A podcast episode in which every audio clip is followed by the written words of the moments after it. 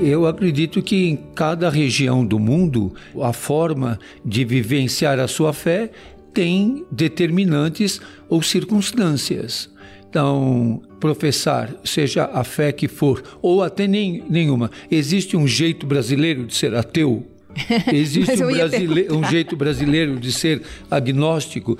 Eu acho que existe um jeito de ser católico no Brasil que pode ter características próprias de cultura. Por exemplo, a Semana Santa nas cidades históricas de Minas Gerais são completamente diferentes no sentido não no essencial, mas no aspecto de religiosidade popular que no sul. Então, cultuar o Senhor do Bom Fim em Salvador, na Bahia, tem uma característica própria, como por exemplo, a festa de Nossa Senhora de Nazaré em Belém, no Pará, ela tem uma característica própria da região, dos rios, dos ribeirinhos, das romarias é, com os barcos. Então, acredito que talvez a melhor maneira de dizer é aquilo que, inclusive, o Papa São Paulo VI propôs na Evangelii Nunciandi, a inculturação da fé. É muito importante entender a inculturação da fé.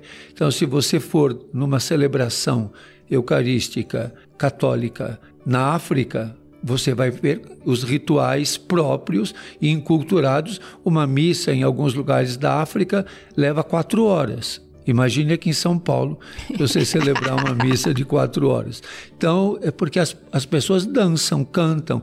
Então, a inculturação, eu acredito que esse é o aspecto principal.